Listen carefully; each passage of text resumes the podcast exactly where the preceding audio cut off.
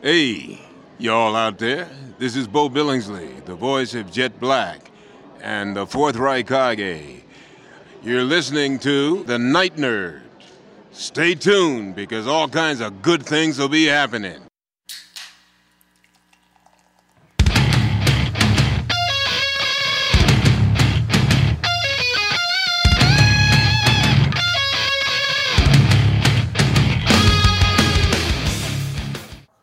Welcome to the Night Nerd Podcast. I'm your host, Lance. It's Thursday, so we're going to talk a little bit of history. All week, we've been prepping for the Addams Family movie that comes out um, actually tonight. I'm excited. I'm going to go see it with the kiddo. It. I'm, I'm really excited about it. You know, we've looked at the just handful of video games they've had. We've looked at all the different TV shows and movies and direct to video movies that over the last, you know, 50 ish years and yesterday we even looked at the main family and all the characters and who they are and kind of a little bit of their background and it's it's been a lot of fun. But today we're going to look at the man behind it all, Mr. Charles Addams. He was uh, the guy who created the Addams family and yeah, so let's just look at his story. He was born Charles Samuel Addams on January 7th, 1912 in Westfield, New Jersey. Now, this uh, town in New Jersey this is going to be a lot of inspiration for the Addams family is going to be drawn from that town.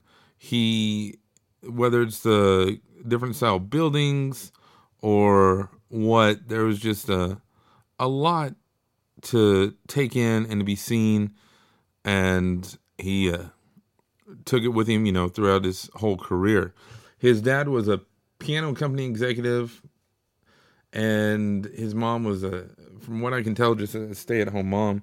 And growing up he was a bit of a rascal is what everybody kind of said that he you know caused some trouble here and there and would really just kind of do whatever he wanted and but you know not like bad trouble just kind of kids being kids trouble more than anything uh, he got you know some B and E uh, breaking and entering a couple of times, but one of the mansions that he got caught breaking into would actually go on to be an inspiration for the design wise for the Addams family mansion.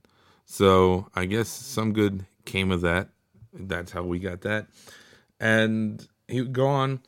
He'd grow up and went to Westfield High School. And while he was there, he actually did cartoons for the student magazine because back then, a lot of colleges, high schools, everything had magazines. And I I think it's something that needs to be you know even if you do like digital, bring back so that way the kids can showcase their art skills and gives them a you know an outlet for all that. Plus, it's you know hey cheap labor because the kids will do it for graduation credits and stuff. But he did all that. And after that, he would go to college at Colgate University from 1929 to 1930. And after that, he went to the University of Pennsylvania, where to this day, there's actually a fine arts building there named after him. It has a cool little silhouette statue of the Addams this out front, uh, you know, because they recognized not only his talent but what he contributed, and uh, like I said, everything I can tell, he was a, just pretty much a good dude, and that that's all right. Uh, about this time, you know, he would move on, and then he would go to the Grand Central School of Art in New York from 31 to 32. And while he was there. He got his first drawing published in the New Yorker. It was February 6, 1932. It was just um, a, a little window washer scene, and he would work with them till 1937. He also, in 1933, joined the True Detective magazine, which was real big. I mean, ran, that magazine ran from 1924 to 1995. But his job there was to, this was before Photoshop. So he had to edit the pictures to actually take the blood out of them. And he's even quoted saying that, you know, the pictures were better before I got a hold of them. they were more interesting. So I, I don't know. I thought that was kind of funny and again just really speaks to his um, dark humor and everything.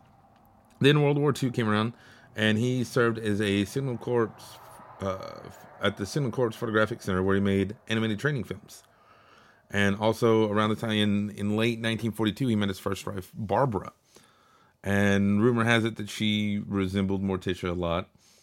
And they were only married for eight years. And part of the reason for their divorce was Addams actually hated little kids. That was his only strike, I guess you would say, against him. Um, I mean, he wasn't mean to him. He just didn't like little kids. And so, I mean, I guess more power to him. And she wanted to adopt, and they never did. And I think that's where a lot of the the stress and conflict and strife, uh, strife came from. Well, so they would split after eight years, and she'd actually marry another dude who worked at the New Yorker. Then he met a second wife in 1954, who is also Barbara. I don't know, dude's got a thing for Barbara. And she also kind of looked like Morticia. I guess dude knows what he likes. But she was a lawyer and she was kind of shady. She would end up controlling a lot of the TV and film franchises and managed to get her husband to give away some other rights and things and try to get him to take out this big insurance policy and he thought that was kind of shady. So they divorced in 1956. Well, then fast forward a few years, and that's when we got the TV show that ran from 64 to 66.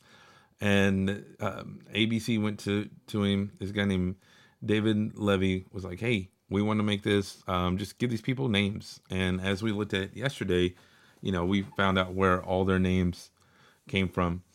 And his whole life, though, he was very sociable. He worked the inner circles and was a, pretty big celebrity. You know, everybody said that he was kind of debonair and he was a lady killer. You'd see him out with like Greta Garbo, John, uh, Joan Fontaine, even Jackie Kennedy.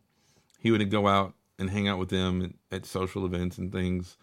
And then in the later years of his life, in 1985, he married his third wife, Marilyn Matthews Miller. I guess got to get rid of the the Barbaras, and they got married in a pet cemetery. So, dudes, definitely interesting.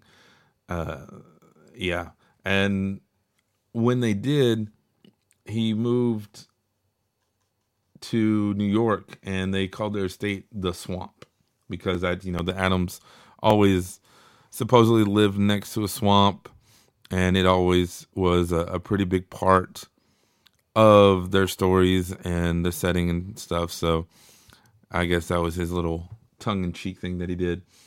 And he would die, he died September 29th, 1988, at the age of 76 in New York. He had a heart attack while he was parking his car. Ambulance showed up, took him to the hospital, and he died in the emergency room. So, pretty sad. I mean, it comes for everybody, I guess. But he, he just had a little wake instead of a funeral, and he was cremated and his ashes were buried in the pet cemetery there at the swamp. So, you know, pretty interesting life. Uh, he was always not crazy, but just a little out there and always made sure to have fun and entertain. And that was something I think that helped endear him to so many people, both privately and professionally.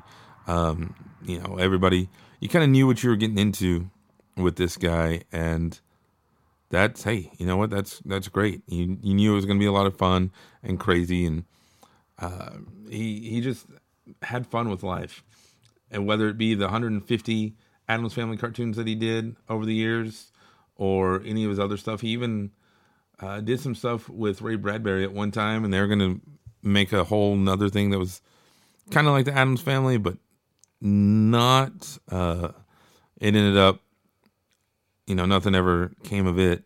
But you know, it just it makes you wonder what else we could have gotten out of him because dude was working until the day he died. So that kudos to him. Way to go, Mr. Addams. Uh, let me know what are some of your favorite Addams family comic strips. You can let us know here below on SoundCloud or send us a picture on Facebook, Twitter, and Instagram. Just look for the Night Nerd out there and everywhere and just love to talk to everybody.